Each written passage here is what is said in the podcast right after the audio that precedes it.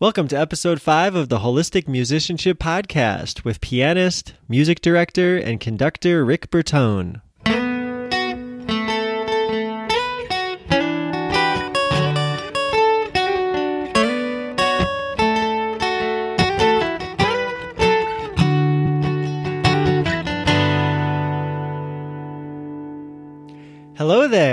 I'm your host, Jack Star Rubin. Thanks so much for tuning in today, and I hope your musical adventure has been deeply nourishing of late. We've got a terrific interview coming right up, but I'd like to begin by sharing that for the past week, my wife and I have been exploring making music and creativity our first priority when we wake up each morning. It's been so lovely to start the day with connecting to ourselves in this way, and since we've begun, the rest of our days have just felt brighter and more productive. If it resonates with you, we invite you to give it a try for yourself. Really excited about today's interview because it's our first with a conductor and music director, which offers us a different perspective than we've had on the show so far.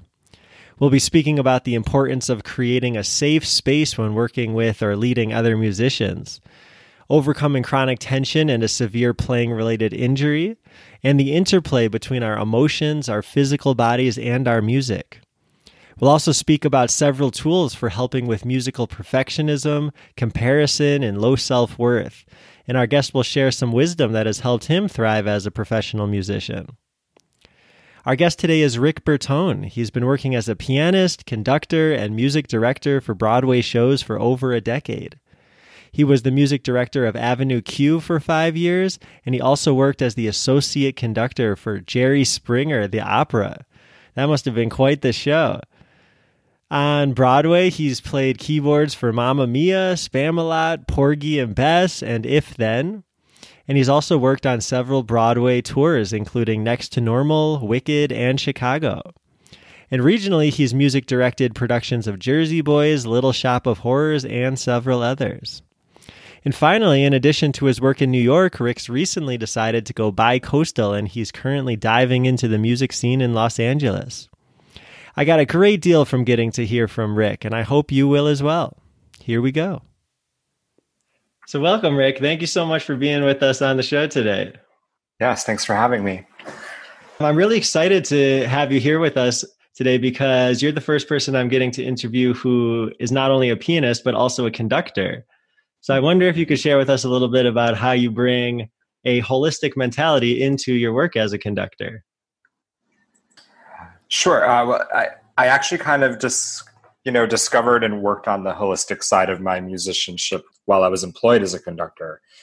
So while I was learning to kind of bring all of that into my own personal musicianship, it only felt natural that it should translate to the job I was doing every day. I work in musical theater, so you know you're doing the same show eight times a week but I, at least in new york on broadway the musicians who come in every day fluctuate. So it became important for me to know that whoever was going to be in my band that day was in a safe space where they felt comfortable expressing themselves musically. Interesting. I've, I've heard a lot of people speak about uh, who play in these pits or in orchestras and feeling actually a great sense of lack of safety with the, the energy that their conductor gives to them like a sense of mm-hmm. pressure don't make any mistakes. It sounds like you have the opposite mentality. Well i think when you're the when you're the one in charge you kind of have to ride the line of straight down the middle. You have to maintain the integrity of the piece. The musical integrity always has to be top notch especially at broadway level. However i personally don't believe you you get top notch performance by scowling at people every time they make a mistake or or giving them a sense of you know a threat if if they're not playing well that day i think we all have days where we don't play as well as other days but for me creating an environment where people felt comfortable expressing themselves was was very important to me because all of my years where I wasn't the one in charge, I, I was aware of my own playing. You know, if a conductor was going to like scowl at me at every little mistake I made, it only made the show get worse and worse as it kept going. Whereas I'll never forget. I mean, I made a mistake on like on a big Broadway show, on like on a pretty iconic musical line, and like three measures later, I got right back on track, and the conductor came up to me at intermission. I was like, I was nervous. I was just a substitute, and she came over to me, and all she said was, "Really nice recovery." and that mm. like that was such a i wasn't a music director yet at that time but when i became a music director i took that with me and i still use it to that to this day wow that's a beautiful story thank you for sharing that I think that really mirrors the experience that so many people have as musicians themselves, sort of being their own conductors. Of that, I think musicians typically or oftentimes have a sense of being, you know, their own taskmaster, being really hard on themselves, really expecting perfection of themselves, getting really frustrated when it's not coming about. And that actually maybe that isn't what brings about the highest level of musicianship. Would you agree with that?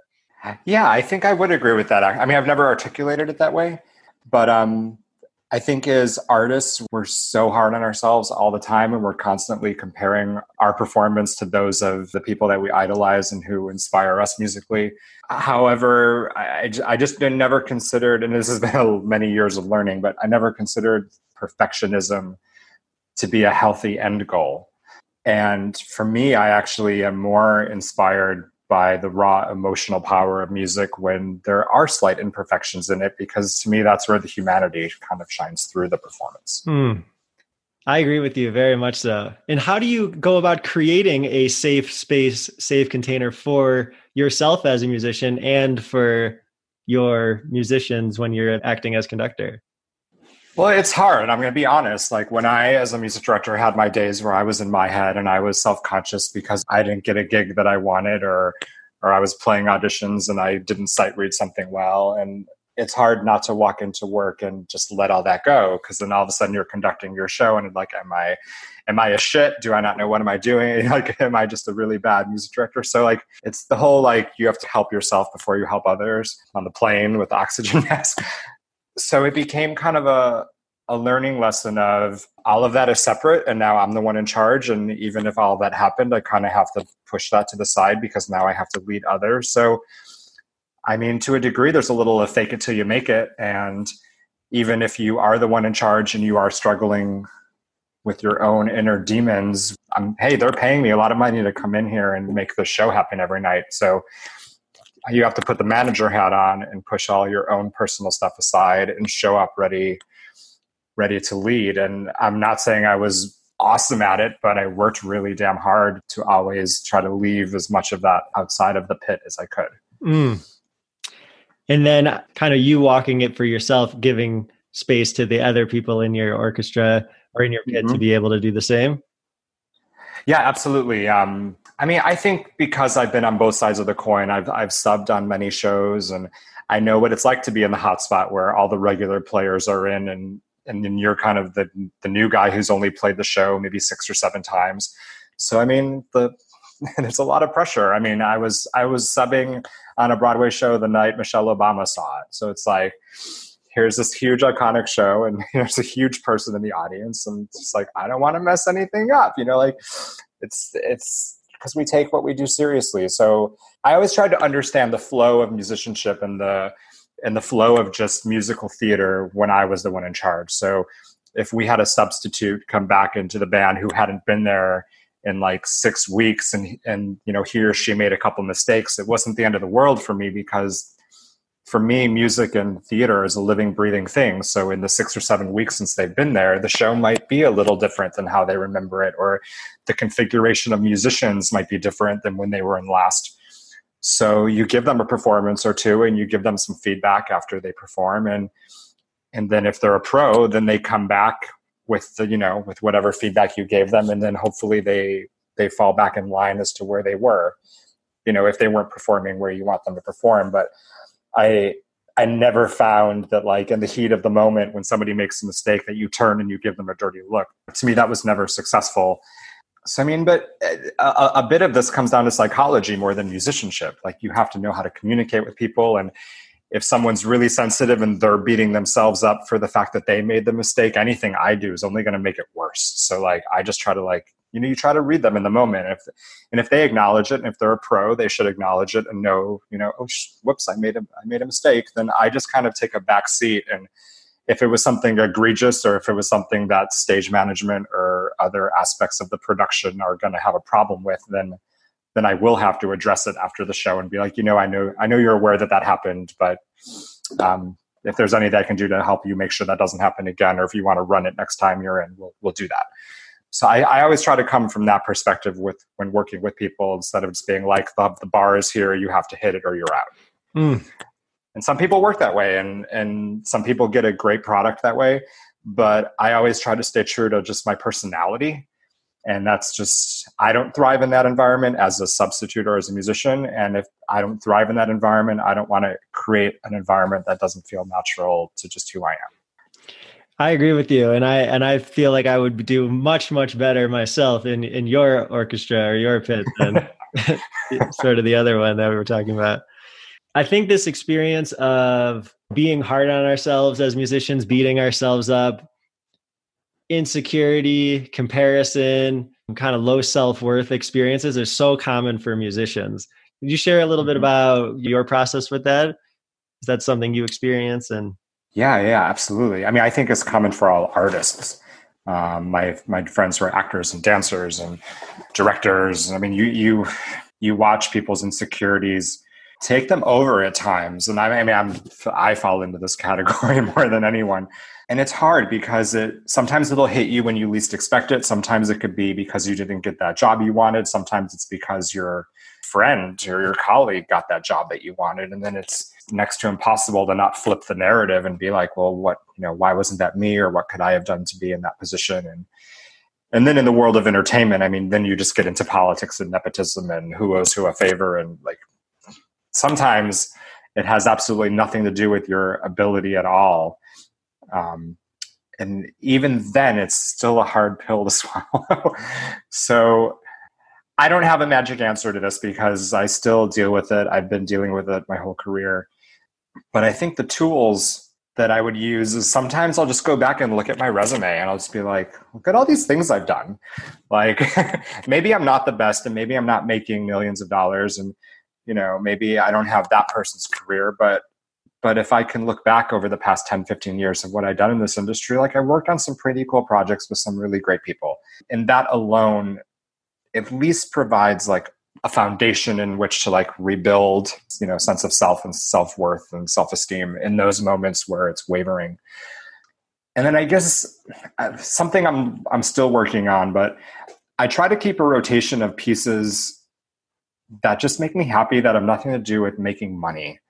So if I like playing a song from In the Heights just because it makes me feel like a giddy 18 year old gay boy again, then I'm going to go sit at my piano and just play it. And if it brings a smile to my face, that's the whole point of making music. Mm. Um, so, so sometimes you just have to take a moment like that to just go back to your roots and, and, and remind yourself of why you're there in the first place and that you obviously have the skill set. I mean, I've been fortunate enough to to buy my home in New York by being a musician. And that's a blessing and I'm super grateful for that. And sometimes I just have to like look at my apartment and be like, I built this because I clearly have a skill set that's gotten me here. And you know what? It feels like crap today because I didn't get that job I really wanted. But I still have all of this, and who knows what's going to come next. I mean, in in my business, you get one phone call, and the next year of your life can be completely different than what you'd planned 24 hours before. Mm. I think it's so common for us as human beings to just focus on the negatives in our lives rather than acknowledging the positives or the things that have happened or how far we've come. And so I find that to be such a beneficial and helpful shift of consciousness to actually try to stay with the positives and acknowledge them and let that let that in for ourselves. It's almost like as human beings we don't want to acknowledge ourselves. And and again i mean i'm the first to say i'm not i'm not good at it. I'm not good at acknowledging the positives. I can spend days and days and days on the negatives and maybe 15 minutes on the positive. Um, so i this is still an ongoing journey for me um, but the root of it is like what you're saying is correct like when we can flip the narrative it's just it's so liberating. Mm. What helps you flip the narrative, or at least get those 15 minutes for yourself?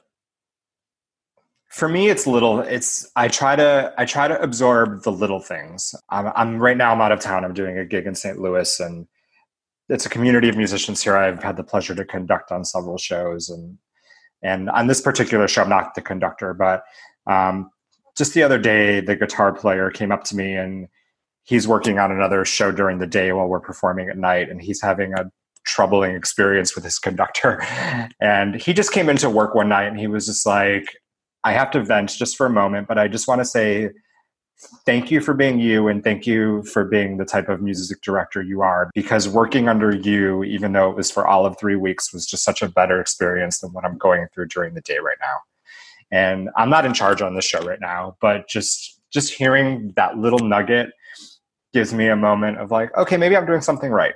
you know, if I'm giving someone an experience that they remember and they actually want to go out of their way to thank me for, then you know, I try to take those tiny little moments that are unexpected. And it's hard, but like sometimes you have to learn how to take the compliment. Like artists never want to take compliments. And sometimes when you actually just take a compliment, it it helps rebuild a healthy ego. Mm. Why is that? Why why do artists? Because I agree with you. Why do artists have trouble taking the compliment? Well, because we're all our own worst critic. I mean, I, and and I, for me, this is artists who are. I know artists who are like end result driven or money driven, but I'm the type who's more like artistry or product driven. So for me, when it's about the artistry, I mean, there's a list of people who I just I know I'll never have what they have because to me they're just brilliant and they're, you know, once in a lifetime a musician like that appears on our planet. We're we're lucky to share it with them. So I think I think when you're when you exist at that level and you have so many idols who who kind of feed your soul, um, it's again it's the comparison and you know I'm just happy to be like a cog in the wheel. So I, yeah, I don't know if I'm explaining it right, but um, but yeah, it's it's something about the artist's journey that we're never really. I don't know if an artist is ever going to be satisfied. I mean, I was talking to my friend and we just looked up Jane Fonda because I guess she has a documentary out and she's like 81 and she's still producing and she's still acting and she's still super prominent in the entertainment industry and she doesn't have to be like she, she's had like decades and decades of like a super stable career. Even RuPaul, who like just won an Emmy, um, has been such like a a prominent presence in the entertainment industry for decades now. But these are, I don't think I think of them as artists. Like they're just not done creating. They don't just rest on their laurels because what's in their DNA is they have more art to make. Mm. And they have more lives to affect through their artistry. And that's why I think artists are never satisfied or they don't give themselves their their true worth because in their brain there's something they haven't done yet or there's a story they haven't told and there's somebody they haven't collaborated with yet hmm. great so I'm, so I'm going to shift gears a little bit here um, we've kind of spoken about the emotional side of things um, to over towards the physical side of things i know something you've shared with me is that you've had an experience dealing with and working through chronic pain as a musician I wonder if you could share with us a little bit about your experience with that. Yeah, it's interesting. I don't know if I would have called it chronic pain as much as it was chronic tension that turned into an, uh, a serious injury that put me out of work for several months. Mm. And I always just called it like piano back or piano shoulder, just years and years and years of being like hunched over a piano. And I got to a period where my my right shoulder. And again, when I'm conducting from behind a piano, it's generally my right hand. I just feel strong. I'm I'm dominant my right side. So if I have to take a hand off the piano to conduct, I usually prefer it to be my right hand. So I found myself in a pattern where my right shoulder would just constantly spasm or be very tight or be locked like two or two or three inches higher than the left shoulder. And and that went on for quite a while. And to be honest, at that point, before the injury, I didn't have a solution. I was just surviving and getting through the day. But when the injury happened, I had to find a solution. So, um, in a nutshell, my body kind of started to collapse on itself, and I herniated a disc in my neck. And there was an impingement on a nerve, and I lost sensation in my index finger that came back like 80%. And through physical therapy and swimming and ultimately Alexander technique, I found my way back to work in a much healthier manner and much more body awareness. And the for me the biggest learning lesson was of everything I got through Alexander technique because I took a class in college and it I never really connected to it.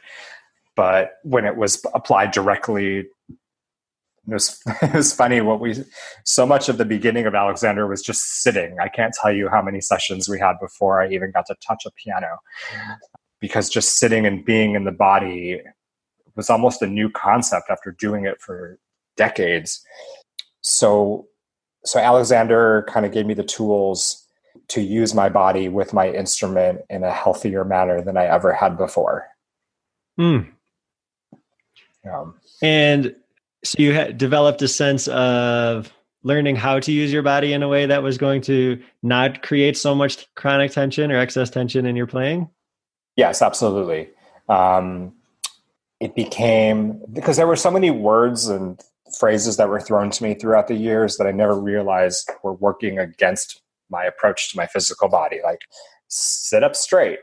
Like, that's like, I still kind of fight that, or push your shoulders back. Like, all of these things we hear that kind of tell us that our body has to be in a certain position or a holding pattern when our body's fluid.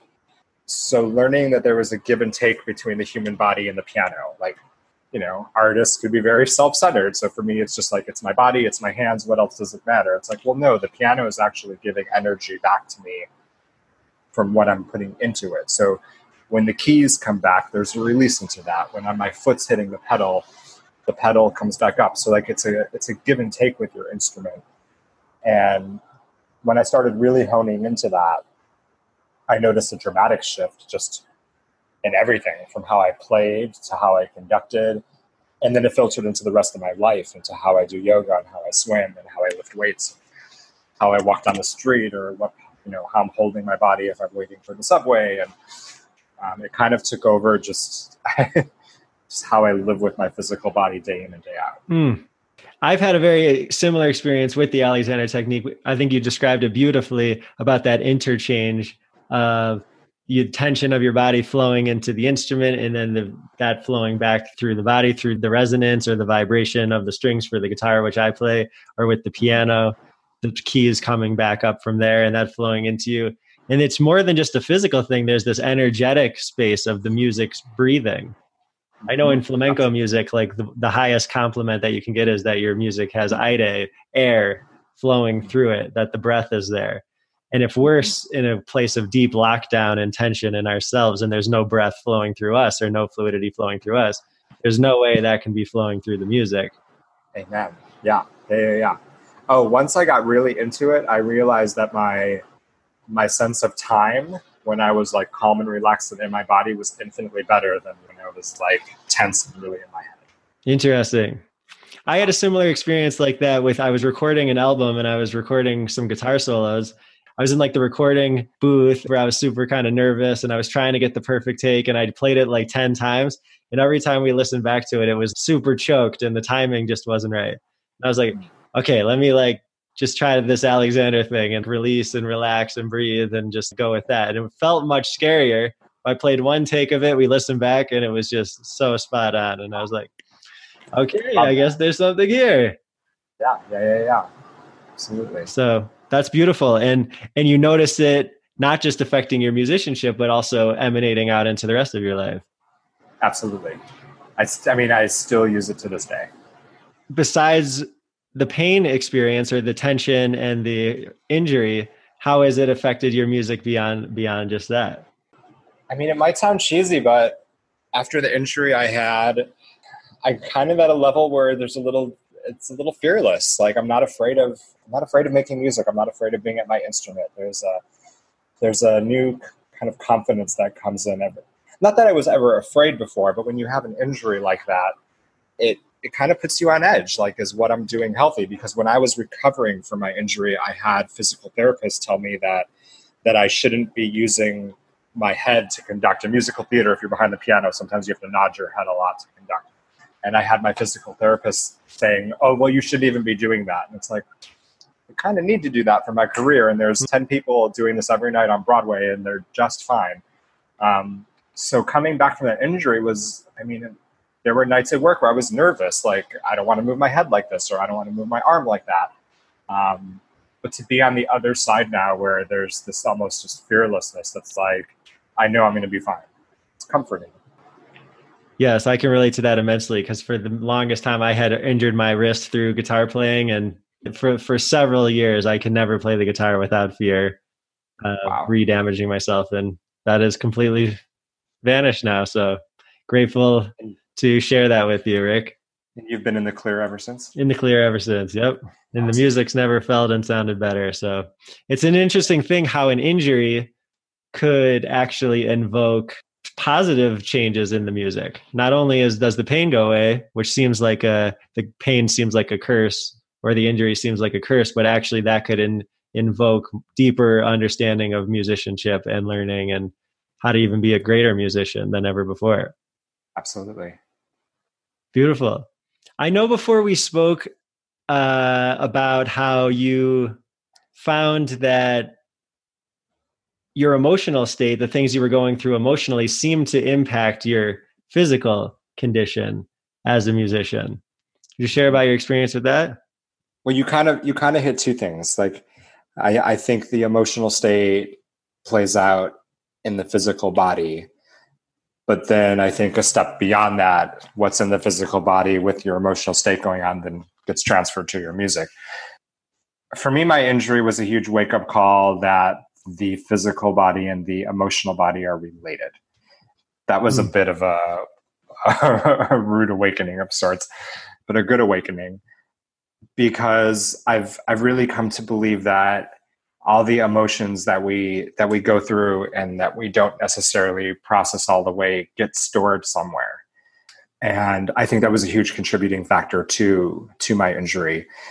So i guess in one sense it was a bit of a learning lesson because i've always been very in touch with emotions and never never afraid of talking about my feelings and going there. And i'm i like to go deep. Like i'm not a i can't live on the surface all the time so it was kind of a, a journey in in processing emotion in an, in a new way, knowing that there was going to be a physical manifestation of that, and to and to go with it, mm. and to not to not stop it, and to not be afraid of it, and to not to and to not ignore it. Especially, don't ignore it, but just to recognize that it's going to be there, and and that that's okay, and that's part of the journey.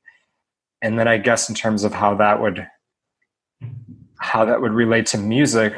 I actually think music's a beautiful expression for all of this because music needs to have tension and music needs to have angst and music part of what makes music so awesome is that it touches on so many different emotions. So I, I think when you're going through like an emotional period that can be beautifully translated through your music. But at the same time, I think there's a way to do that that's not physically damaging to your body. Mm. So like there's times where if I am feeling really emotional or if I'm feeling tense, there are some pieces of music that I actually think that if I go sit at the piano and play them will bring a sense of like relief and be almost therapeutic. So I don't know. I think there's a lot a lot to work with in that world, but I think what's most important is making making the connection that there's even a relationship.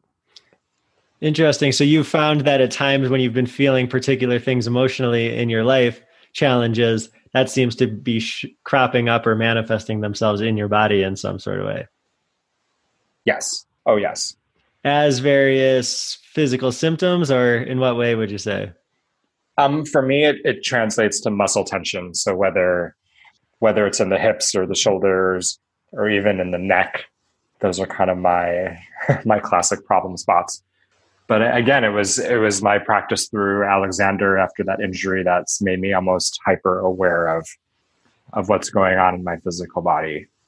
Interesting. I agree with you that there's this experience of wanting to allow the emotionality to convey itself through the music, not wanting to shut that part of it out. That needs to be there and present if we're going to express ourselves in the most authentic way with our music. So how do you allow for that emotionality to be present and still be able to deliver the performance or not hurt yourself? That's a great question. I think for me, it's it's um, looking the emotion head on and just recognizing that it's there and accepting that it's there. And I mean, it's cheesy, but like emotions are like waves, so like everything's going to come and flow, and And if there's a lot of like serious anger right now in four hours or in two days, it might be totally different. So I think my thing is just to be honest of what the emotion is in the moment and know that that emotion is going to come into play. So, like, if I have to play something really tender, but what I'm feeling is rage, um, you kind of have to, you know, you say hi to the rage and you recognize that it's there, but you also just know that for this moment, you have to find the tender because that's what needs to be expressed emotionally with your music. But what's really interesting is when you go down that path and you actually let a little bit of the tender in because that's what's needed musically, sometimes that makes the rage, it takes the air out a little bit. Mm. So it's it's funny how they they almost work with they work with each other when you just kind of let them be but also stay true to what you have to art, you know, express artistically. Very interesting. And there's something about allowing the emotion to be there, not trying to shut it out or force it away. I need to make this other sound, but really let that be present and look for the other thing. That can mm-hmm. actually create something perhaps even more beautiful or more poems mm-hmm. or even more therapeutic in nature or healing in nature to the specific things you are feeling. Absolutely. It, it, it almost adds a new color to your music because it's a it's probably like like in the example I use, if it's a tender moment, you wouldn't expect an element of rage to be there, but think about what that it it's a new it's a new interpretation. But I think my point in all this is just that when you at least acknowledge it and let it be there, then it's not going to necessarily get locked up somewhere mm-hmm. and turn into something debilitating or turn into a physical ailment. It's it can just breathe and it can go on its journey rather than just getting stuck because you just deny its existence and push it aside.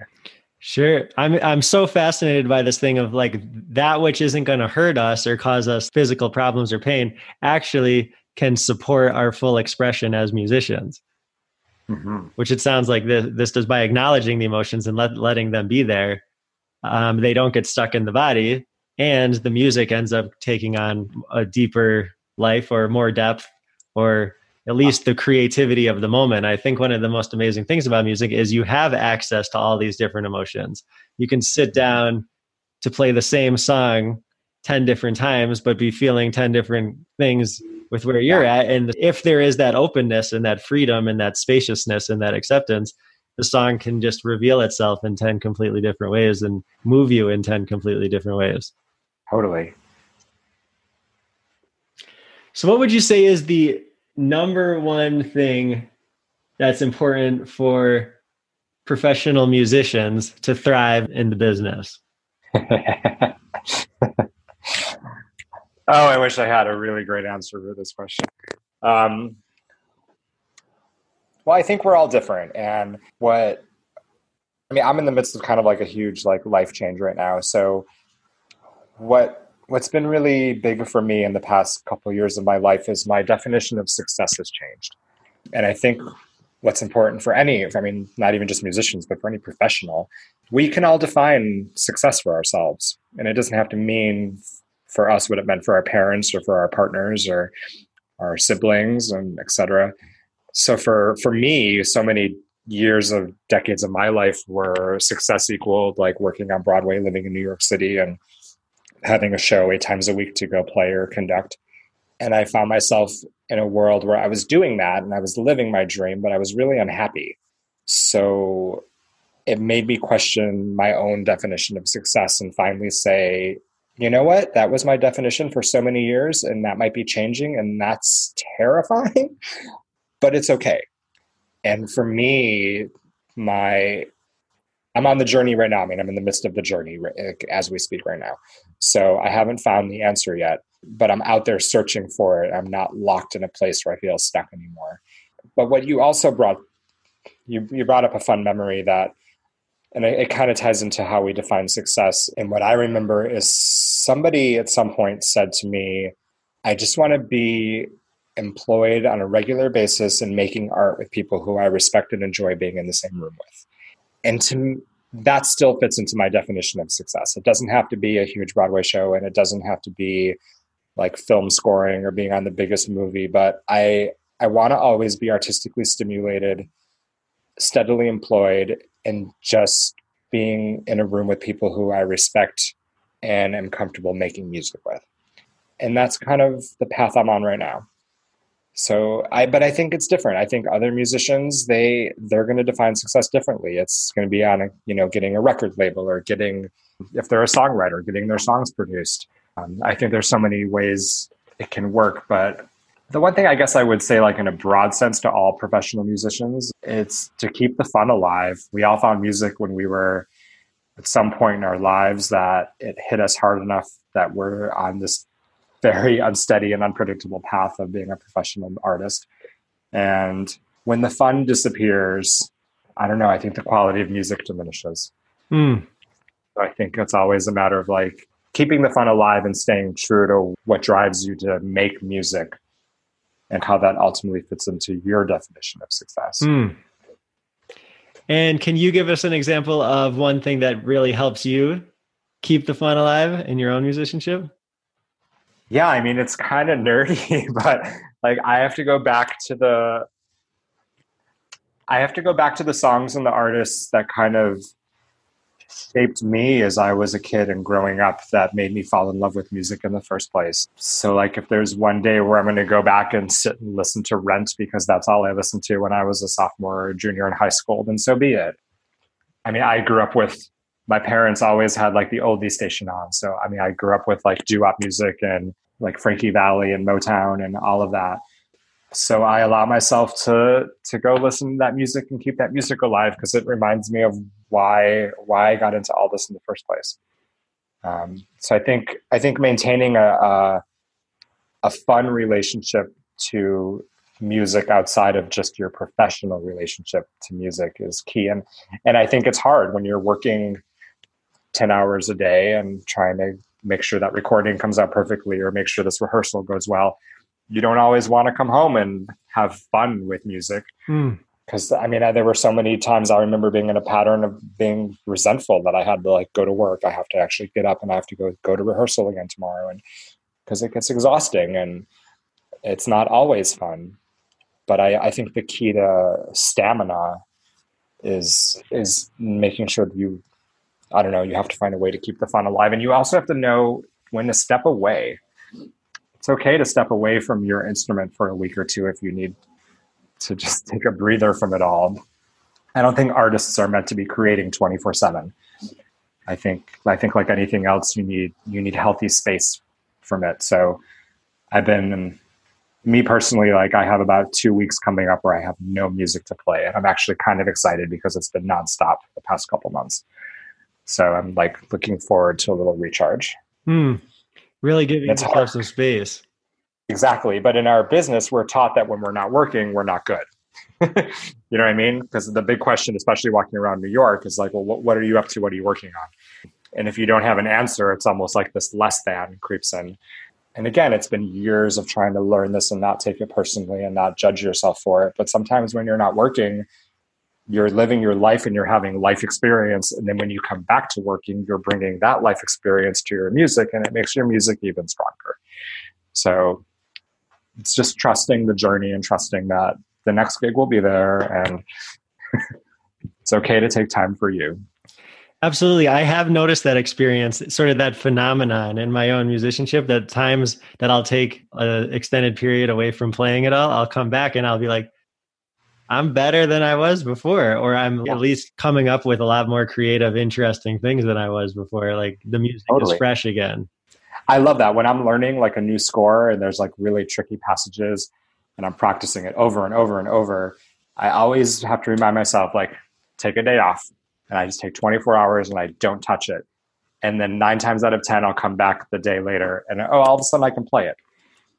Just because you you need to just let your it, I mean, there's a lot of muscle memory involved and neural pathways you're creating. And so uh, our, our artistry and our relationship to creating music with our instrument doesn't always move as fast as like the social media, cell phone world we live mm. in 24 seven. So it's, I don't know. I think it's healthy to take breaks. Yeah, absolutely. And it sounds to me like you, a big part of your keeping the fun alive and also just what it is to be successful as a musician is heavily about you staying authentic to yourself. It sounds like you having this experience that, well, you know, what success was for you, that seemed to shift at a certain point in time. Mm-hmm. And acknowledging for that for yourself and pivoting and shifting and staying true seems like it's super important.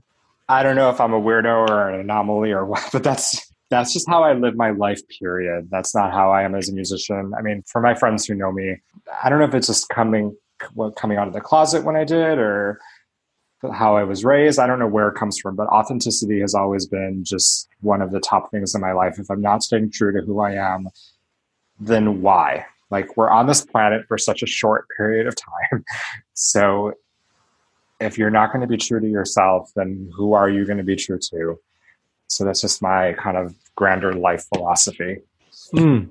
Well, I don't, think, it might not be for I don't think you're a weirdo at all. And, and all, all, anybody who's listening to this is benefiting tremendously from your authenticity and vulnerability. So thank you very much for being so open to sharing with us. Not, of course. And I think along those lines, perhaps as a final question here, would you be open to sharing with us one of your most meaningful musical experiences? This is a hard question for me because obviously there's like so many. Because I kind of I can kind of categorize them. Like, are there were there experiences that kind of shifted my life choices and like what kind of career I wanted? Yes. Or were there were there artists I saw in concert that were so inspiring? Absolutely. So like to narrow down to just one is is really hard. I guess what I can speak to, and this is just going to be personal to just me and my life, but last summer was kind of the kickoff of this like new chapter in my life where my definition of success changed and I wanted to just explore different things like living in a new city and and all of that. So I I had a job, a steady job in New York for about five years, and I made the choice to leave and to give the West Coast a try. I've been having a California love affair for a long time. And one of my dear friends in New York, uh, he's a he's a fellow music director and a pianist as well we, we wanted to go see a concert together, and Billy Joel is doing all these concerts at Madison Square Garden right now.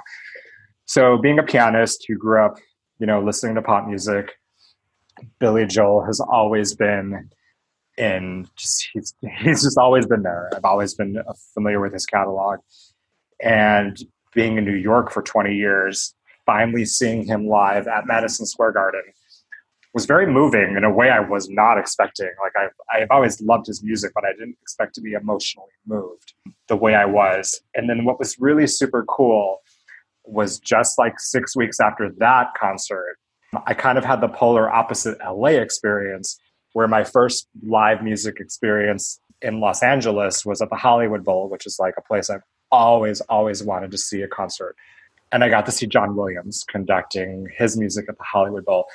So I don't know if these would be like the most memorable musical experiences of my life, but the fact that they existed in that like six week span and they were so iconic to like each of the places they existed in, and for just me and the music I've always had in my life, those were like I'll never forget those two experiences. It is amazing just how emotional it can be to experience, especially in person, the vibrations of mm-hmm. songs and music and composers who we just have meant so much to us or have been such a big part of our lives.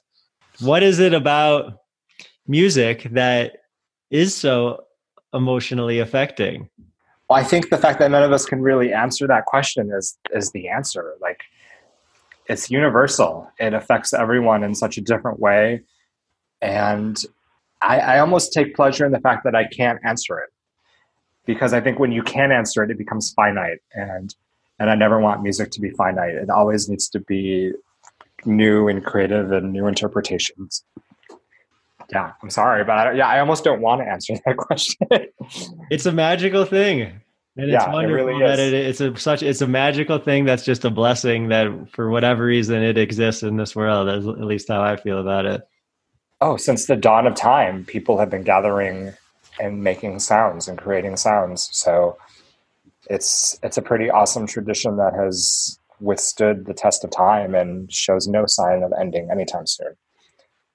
So I I love that there's something kind of it's almost spiritual. It's bigger than all of us. and and everyone has their own experience with it that's personal to them. Mm. Whether they're a pro or not, even if they're just an amateur or if they're just they don't even play an instrument but they just love music. Everybody is very passionate about their musical journey and the music they choose to incorporate into their daily lives. Absolutely. I think it really is something that is such an individual experience, as you say, and something that connects us all together and to this kind of spiritual beyond us experience of life. I mean, we just witnessed this with Aretha's passing, and I was a mess for like two days because of that. And again, I've never seen her live, but without even knowing it, like, I don't remember a time in my life not knowing her music. Like, from my youngest, youngest memories, I always knew her and her music. So it was, that was really powerful. And just to know somebody who was so revered for being authentic because mm. again nobody she's she's one of those once in a lifetime people that we were lucky to share the planet with um, and she affected millions of people pros and non-musicians alike mm. So and there is something so drawing and inspiring about that authenticity the mm-hmm. musicians who are the most authentic seem to be the ones that are revered the most in some ways yeah, yeah or at least that I respected the most, I guess I could say. I, I agree with you. Beautiful, Rick. Well, I so appreciate you giving the space and the time today to, to speak with me. Yeah, of course. Glad I could be here. All right. Thanks for listening, everyone. I couldn't agree more with Rick when he shared that safety is so key for helping musicians play the best they can. In all musical situations I've been in, attempting to create a space where the musicians feel as safe as possible really heightens expressiveness, playing accuracy, and just the overall enjoyment level of the performers and listeners. I've been at a lot of jam sessions where the musicians, me included, did not feel safe with each other. And I've also been to jam sessions where the musicians felt a deep sense of safety and trust. And boy, is the caliber and enjoyment of the music completely different. I think this safety can be cultivated with simple kindness, acknowledging that none of us are perfect, and also doing our best to check our egos at the door when we come into a musical situation. For years, I was guilty of making people feel unsafe when I'd play with them because I always felt I had to prove I was the best. But since I've let that need go, everyone I play with seems to feel safer and freer to be themselves, myself included, and the music reflects that in such a beautiful way. Well, that's it for today's show. Thank you so much for taking the time to listen. If you'd like to learn more about Rick, you can check out the show notes at www.holisticmusicianship.com slash podcast. And if you liked what you heard, feel free to subscribe wherever you like to listen to be notified when future episodes are released. For now, I wish you beautiful, safe, and inspired musical explorations, and I'll see you next time on the Holistic Musicianship Podcast.